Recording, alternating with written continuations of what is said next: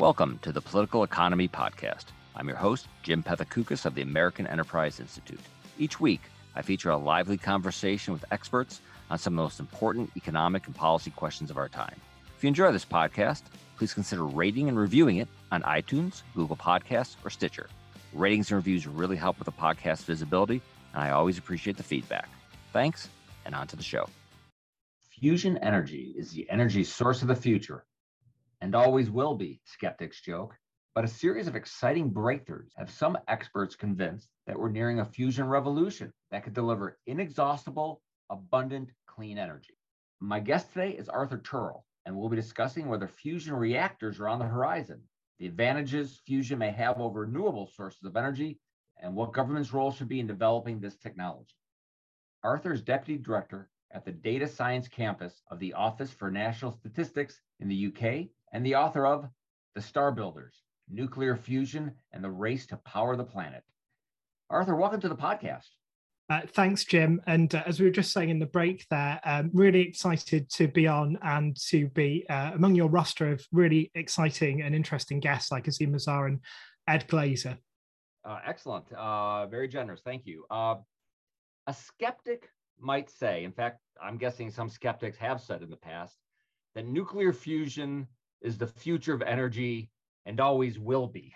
Yet, over the past year, it seems to me, as someone who previously did not follow fusion and the developments very closely, that there's been a lot of activity. I know these are just a few headlines from the New York Times. Compact nuclear fusion reactor is, quote, very likely to work, studies suggest. And these two headlines are from over the past month or so. Massachusetts startup hopes to move a step closer to commercial fusion. Another one laser fusion experiment unleashes an energetic burst of optimism. The New York Times has given fusion more coverage over the past year than is really typical over a number of years. So, what's going on? It's a great question, and it's a really exciting question. And um, I just want to um, rem- remind listeners that I'm speaking at personal capacity today, having recently written a book about nuclear fusion called The Star Builders. So I, I think um, that cliche joke, I think we can throw that away now. And the, the reason I say that is because progress has always been dependent not on how long uh, something takes, but on the level of investment and human ingenuity that is being put into something and the you know the investment and the human ingenuity that's been put into fusion is starting to demonstrate some really interesting breakthroughs uh, recently and if i take the biggest of those probably the biggest in the last kind of five years has been the emergence of a private sector in fusion which suggests that there's some market confidence investors must think that they're able to get some return, whether from fusion energy or from technologies related to fusion. Um, so that is changing the game. And it's also increasing the pace of progress because I think it's encouraging private and public alike to up their game. So that's one thing that's going on. The other thing is that some of those improvements and developments in public laboratories are starting to kind of uh, emerge from uh, the drawing board into kind of practical application. So there have been a number of technological breakthroughs, things like superconductors, which allow for new types of fusion experimental fusion reactor design. And there have just been some experimental breakthroughs as well. Um, so, for instance, there's a, there's been an enormous result on the National Ignition Facility, which is uh, trying to do a type of fusion called laser fusion, which is based at Lawrence Livermore National Laboratory in, in California uh, recently, where they've demonstrated a world record beating um, net energy gain uh, from fusion. So, um, you know, the breakthroughs, the experimental results, not just in laser fusion, but actually in the other approach to fusion uh, called magnetic confinement fusion 2, uh, have really given the whole field a sense of optimism. And I would say it's the most exciting time in fusion, definitely for decades, but probably ever, actually. And uh, even though I'm saying, you know, a lot of things have happened recently, we are actually pretty much on the path that was, you know, if, if I look at it in kind of a Moore's law style, um, we are just carrying on the path that was established a long time ago. It's just that that path is now taking us close to a point where the problem ceases to be can we get more energy out than we put in and it starts to become how can we you know start to turn this into uh, an energy source instead of a scientific experiment my uh, very very basic understanding is that there are and please correct me that there are two main approaches, both of which you mentioned. There's sort of the laser ignition approach and sort of the magnetic containment approach. Could you briefly explain what each of those is trying to do? There's actually a third one, which you can see if you go outside right now, which is gravitational confinement. And that is how the sun does nuclear fusion. And of course, we can't do that on Earth, and it would be a very bad idea for us to try.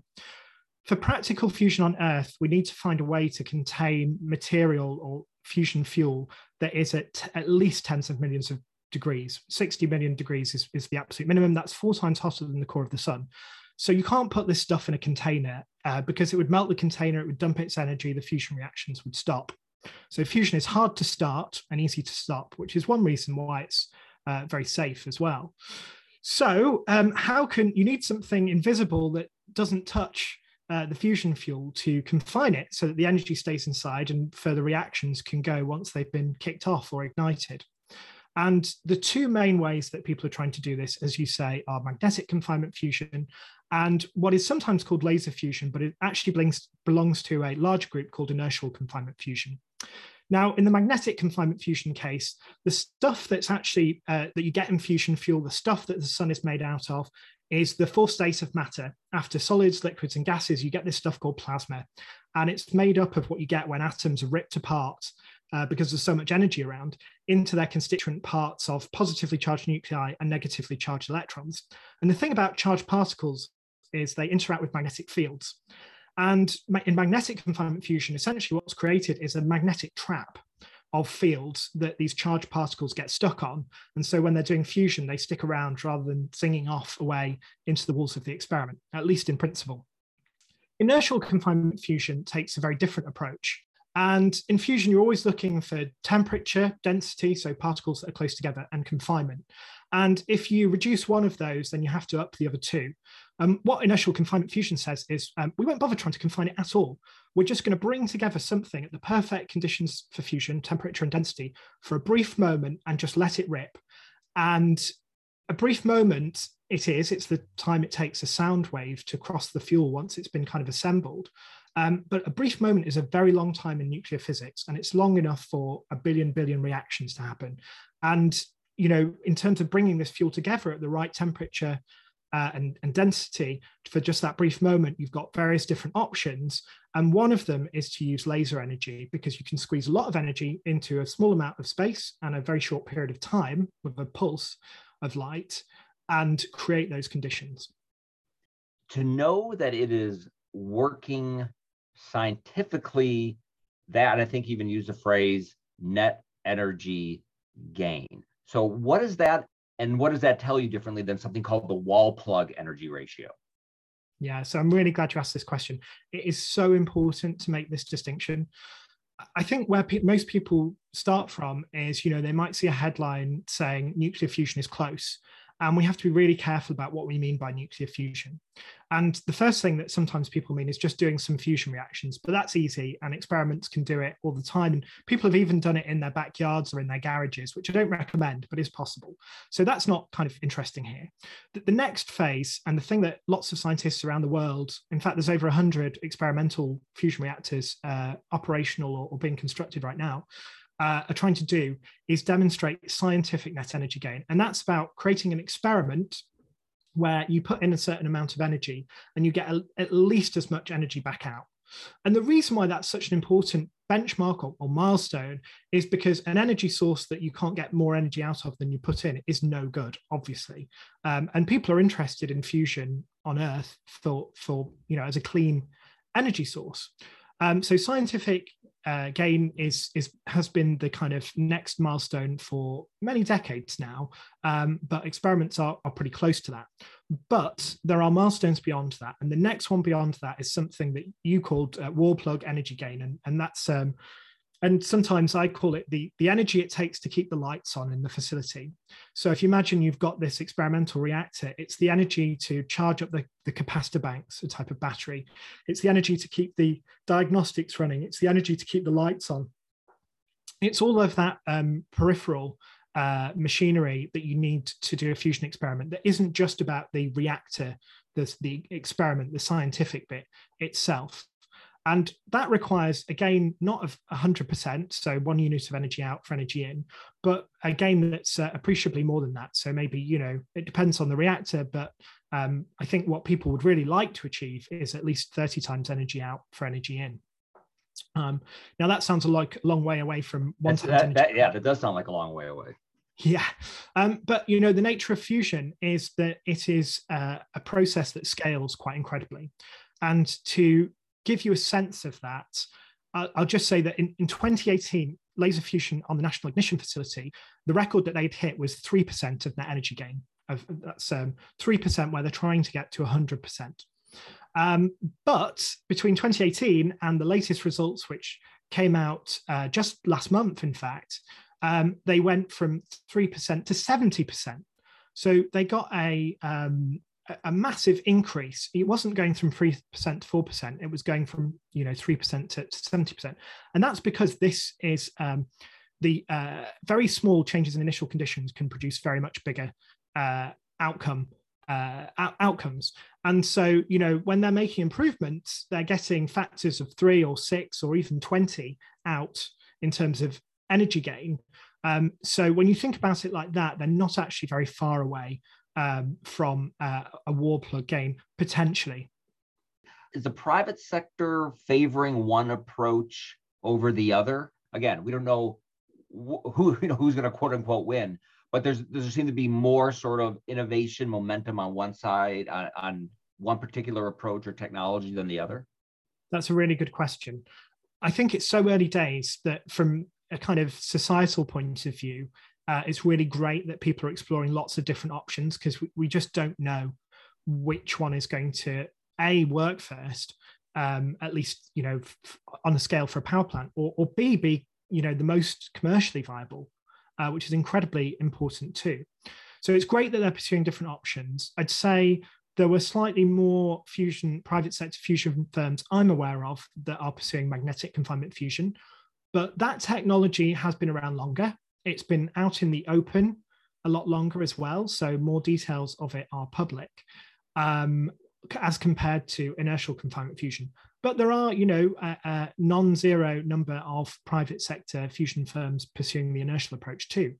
And, you know, in terms of the, the recent breakthrough at NIF, that was uh, an inertial fusion machine but both are really promising and i think it's great that that people are trying out every, every, kind of option here certainly one way to look at this is that government scientists have been working on this for a while and now private you know that didn't work so now the private sector has swooped in and they're and they're and they're making great gains. But it's really obviously it's really a case uh, much like um, the private space industry is that the private sector is building on all kinds of research that's uh, that that's that's gone before is technology at a state that it's really that there is a clean handoff to the private sector? Or, or are there still sort of more basic research kinds of things that government needs to do? I think that the quickest path to fusion is going to be a partnership between the public and private players. The public sector does some things really really well and some things not so well.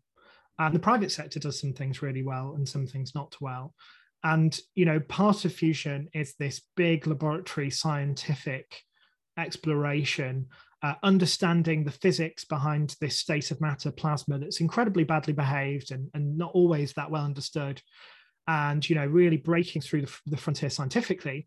And some of it is about how do we do this on a scale that's relevant for power generation repeatably reliably resiliently um, how do we make it modular so that we can improve the learning rate with construction? How do we bring down the capital costs?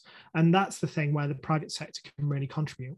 And I think the Department of Energy has kind of recognized this with their kind of milestone based uh, programs where they're you know, making some of the public money available to private firms who can reach certain goals, you know, which that are going to need to be reached to get to a future where fusion can actually deliver energy. Is that kind of basic science has that sort of been done and that's understood and now we're moving on? I wouldn't say so no. Um, but i wouldn't say that it's just going to be the preserve uh, some of the science is not just the preserve of the um, public laboratories either. You know i think the private sector can get involved in that. Where, where i'd say we are is that it's pretty clear how to get scientific net energy gain now. Um, but I think what, what we don't understand is necessarily all the ins and outs of that. Um, so, you know, we, we've got very, very close with 70% once, and um, magnetic confinement fusion came also quite close. Uh, that was actually back in back in the 90s. Um, so we kind of, you know, got there a little bit, but I think we can understand how to really reliably uh, do that on these big um, government machines, which which have, after all, gotten closer than the private sector machines have to date. Um, where I think the um, public sector, you know, fusion efforts might go next is on working some of the on some of the other big challenges of um, you know turning fusion into a, a, an energy source and that's about um, being self-sufficient in the fuel for fusion which involves some complicated physics. On the material science of how do we build reactor walls that can withstand this kind of energy release which is not because necessarily it's a lot of energy although it is because it comes in a particular type in the form of high energy particles. Um, and how do we um, you know uh, how do we get the heat out of fusion reactions and ultimately do something that's actually quite boring, which is use it to turn water into steam to drive turbines, which we've done many times before. But that first step of getting heat energy out of a fusion reactor is, is something that people need to work on too. And I think all of those things the public or private sector could could make uh, progress on. But right now, there are public sector facilities around the world gearing up um, to try and tackle some of those challenges, particularly in the UK and, and Japan. Why do we need star machines? If we need them for clean energy, isn't that handled or will be handled by existing technologies? As you've written in the book, we've seen a big, you know, a big decline in in solar costs, and people seem very excited about about about renewables. So if it's for climate change, aren't these sort of well understood technologies aren't they the road forward rather than things which you just uh, uh, the star machines which you just conceded there still needs to be a lot of research on if it's not for that, then do we really need them at all for any other reason? Yeah, That's a really good question. Look, all of the star builders I spoke to, all of the engineers, physicists, uh, mathematicians, computer scientists, entrepreneurs who are working on nuclear fusion energy that I spoke to are absolutely convinced that renewables are going to be a key part of our energy supply. Uh, that's a given, and they're all convinced that you know climate change is a problem and that you know fossil fuels are on the way out. Um, so I think everyone agrees on that. Um, why do we need fusion then if if we're going to get lots of energy from renewables? Well, I, think you know they're already going to be a big part of reaching net zero and, and beyond. Absolutely, their renewables, certain types, are already the cheapest form of power, except keeping existing nuclear fission plants open. Um, but I think in, in almost any uh, thing you do in life, it's useful to have a portfolio of things with different strengths and weaknesses that you can draw upon. So, for instance, if I think about the you know advantages of renewables, they work right now and they're very cheap. But on the disadvantages side, the energy that they tap into is very, very diffuse. It's spread out over large areas, and that means that they need vast areas to work. So, for example, to power the UK solely using onshore wind turbines would mean covering 17% of the country with turbines, which is a huge amount. It's absolutely, you know, enormous. And as we've found um, this summer in the UK, uh, the, the kind of haul of energy from renewables is not always reliable. So we've had a very unwindy summer um, in the UK here. Sadly, it hasn't been that sunny either. Um, but so you know, sometimes you want uh, types of power that aren't so reliant on the weather to provide that that baseload energy. Now, it's true that you know batteries are going to play a large role in this as well and help us kind of turn day into night when it comes to renewables. But some of the star builders I spoke to were skeptical about um, batteries ever scaling up uh, to cover the whole year. Um, but I think the the other um, the, the other point here is that fusion could potentially provide energy at very large scales too. Um, and without using up lots of area. And that is useful for, for all kinds of reasons. Um, but one of them is even if we, you know, don't get fusion energy till after net zero, we can start to suck down that carbon dioxide back out of the atmosphere. And instead of just level off the curve of CO2 that we've emitted, start to actually reverse it and hopefully reverse some of the harms too. Um, so that's one reason. Another reason in the long run why we might want fusion energy um, and excuse me if this sounds rather futuristic, is that we are not going to explore the solar system as a species using a coal fired spaceship. And in fact, if you look at what uh, you know, uh, realistic trips outside of our kind of solar system's backyard uh, would have to be powered by, or even the Earth's backyard, I should say. Um, fusion is one of the best candidates for that because it packs a, you know a lot of energy into a very small amount of space. In fact, it's 10 million times uh, higher energy density than coal. So, with a fusion driven spacecraft, how, how does that change the calculus as far as traveling to the moon, to Mars, the inner planets or the outer planets or beyond? Great question. I, I don't have figures to hand, but my understanding is that the time to get to Mars and back is cut substantially um, to um, uh, you know something that is feasible um, if you can use a fusion rocket instead of um, a conventional rocket. And it's all about the fact that you don't have to carry as much fusion fuel with you uh, because it contains a, a lot of energy. When we talk about clean fusion energy, what is the scale we're talking about? Will fusion reactors produce enough energy that we'll need fewer fusion plants compared to, say, coal plants? So this is all, of course, assuming that you know fusion energy from from power plants gets there and is commercially viable. So you know we have to bear that in mind, and there are big big challenges on the way to that.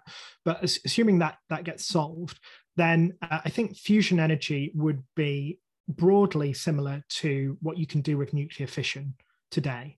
So in in terms of land area, um, you know, orders of magnitude more efficient um, than a say wind farm you know we're talking about a few square kilometers to power several million homes um, which for a wind farm would would probably take would take up you know something equivalent to the land area of Washington DC for, for about three million homes. Um, so it's much more space efficient, and one would hope just you know because there are differences between fission and fusion. Actually, I think you know nuclear fission is, is, is great, and I'm really a fan of it as an energy source. Um, but in, in terms of safety as well, uh, nuclear fusion would likely offer an advantage relative probably to all other forms of power. It would certainly be safer than some types of renewables. Um, and it would probably be safe, it would almost certainly be safer than nuclear fission as well, which by the way, in the round is one of the, the most safe forms of energy. Is both the safety issue as well as the nuclear waste issue, are those the key advantages of fusion over fission? Uh, or are there other ones? There's another one as well, which is about nuclear pro- proliferation. So, um, if you are worried about rogue states using the materials involved in fission to construct nuclear weapons, um, th- those materials can be generated in relatively short time, or you know, a peaceful fission program can be used as a cover um, for the production of the materials you need for nuclear weapons. And the, you know, the most extreme type of nuclear weapon is the hydrogen bomb. That makes use of both fission and fusion reactions. But the fusion reactions have to be triggered by fission reactions, and for that, you need the fissile material. And the great thing about nuclear fusion in this respect is that there's no reason for it to involve any fissile material whatsoever. Um, you only need the ingredients for fusion, which are kind of useless on their own for nuclear weapons. Do environmentalists, they don't like fission very much, a lot of them. Maybe that's changing do they like fusion, especially since it doesn't have that sort of nuclear waste issue? Yeah, so I, I, think you'd have to ask some environmentalists. M- my sense is that the mood is changing a little bit on fission because there's a trade off there, right? You know, what do we think is the biggest problem here? Is it the really long lived radioactive waste, of which there isn't, you know, very much generated, or is it climate change? And right now, climate change to me certainly seems like the bigger challenge that we face uh, on on planet Earth. But um, I think there's reasons why environmentalists would generally prefer fusion, and you know, there's obviously a reason why people sometimes talk about fusion as the holy grail of energy production, even if all energy production forms have pros and cons. Um, and yeah, as you say, the um, well, fusion doesn't produce zero radioactive waste, but what it does produce, it doesn't produce it as an output of the fusion reactions itself. Um, the radioactive waste that we think will be produced is from the chamber being activated over the period of its lifetime. Um, so rather than radioactive waste coming out all the time, what you end up with is at the end of a plant's life, you need to decommission uh, the reactor chamber. And you know the best guesses suggest that that will be um, dangerous for a, a, much shorter period of time, on the order of 100 years, um, as compared to the uh, waste that you get produced as a part of ongoing processes in fission, which, although small in volume, is dangerous for a lot, lot longer than that. I've talked to a lot of entrepreneurs about different um, technologies, things they're working on, such as autonomous cars. You talk to those guys, and you walk out of that and you think this thing is going to happen. It's going to happen soon. You know, it's very exciting. I'm sure you felt that excitement, and you have to sort of temper yourself now that you now that you've sort of you've written this book and you've you've had a chance to breathe a little bit. What what is sort of the reasonably optimistic take on when I'm going to be able to flip on a light switch and that's going to be fusion supplied electricity to my light bulb? So let's start with the, the big, big picture here. Fusion is the most ubiquitous energy source in the universe. It, it powers stars. It was around in the Big Bang. It's around in supernovae. It's kind of embarrassing that we haven't managed to do it on Earth in a way. Um, so I think humanity will get there. It's the most energy rich source of fuel that we can lay our hands on, um, you know, reasonably um, in in the kind of solar system or in the known universe. Uh, so I think we'll want to do it at some point for those reasons I said about exploring the universe as well. Um, so I'm really optimistic that we're going to do this at some point. Uh, there's kind of extra reasons to do it in the short run. And you know, I completely hear what you're saying about people being over um, over optimistic. And in fact, fusion has been terribly guilty of that in its history. You know, people working in fusion have said, "Oh, it's about to work." You know, we're going to deliver fusion energy, and they haven't really defined what they mean by that, which is why I was really keen to to get that in earlier. Um, and it's incredibly difficult. You know, fusion is probably the greatest scientific and technical challenge that we as a species have ever taken on. So it's very difficult to do at the small scales that we want to do it here on Earth compared to how it works in the sun. But just because a feat is difficult to achieve doesn't mean we should rule it out. And I think you can never uh, you can never underestimate the what human ingenuity can achieve. And you know, it might seem wild and fanciful to get this thing that powers stars and happens in supernovas working on Earth. But if you look at human history, so many wild ideas have unexpectedly come to fruition. And I take a recent example here, which is Katalin Karikó's research on mRNA to fight diseases, which seemed such a long shot that she couldn't even get it funded. You know, she got demoted. Uh, but we're really lucky today, where we sit here in 2021, that her and her collaborators persevered because some of the most successful COVID vaccines are based on that, and a vaccine for malaria as well uh, have been developed with that technology. Um, so, you know, uh, and the vaccines were developed in record time. And that's partly about people dreaming big and persevering, but it's partly, and this comes to a more practical point, it's partly that society said, yes, we are going to put our weight behind this. We're going to invest a lot in it and we're just going to make it happen. And that's what made the difference from this being a, a kind of technology in principle to a technology in practice that is out there saving lives every day.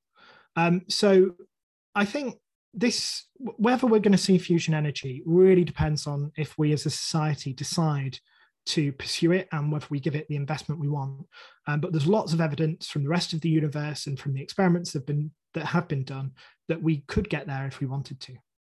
Or if you could just name a few of the uh, the private sector companies that you've talked to, that whose work you've reviewed, just give me just give a sense of like who's out there doing what. Yeah, so um, on the inertial confinement fusion side, um, there's a firm called First Light Fusion, who are interesting. So instead of using lasers, they're using projectiles to um, kick off the uh, ignite those uh, fusion reactions.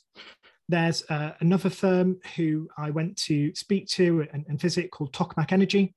Um, so they are using uh, a type of technology called a spherical tokamak, and uh, these tokamaks are basically these magnetic traps I mentioned. But the point about making it spherical is you can make it more compact, and that has some real benefits from commercial from a commercial point of view, uh, and making things more modular. Um, over in the US, one of the firms that I think is really interesting to watch is Commonwealth Fusion Systems because they've been born out of a really well-respected uh, set of uh, researchers and, and, a fusion program at MIT. They're also um, using some more uh, compact superconducting uh, tokamak uh, type technologies. there are a bunch of others around. Some are more plausible than others, um, but you know because they're private sector firms, we don't know all of all of the details of them. So it can be sometimes hard to compare and get, get a good sense of, of who's ahead with the technologies. My guest today has been Arthur Turrell, author of The Star Builders Nuclear Fusion and the Race to Power the Planet. Arthur, thanks a lot for coming on the podcast. Thanks for having me, Azeem.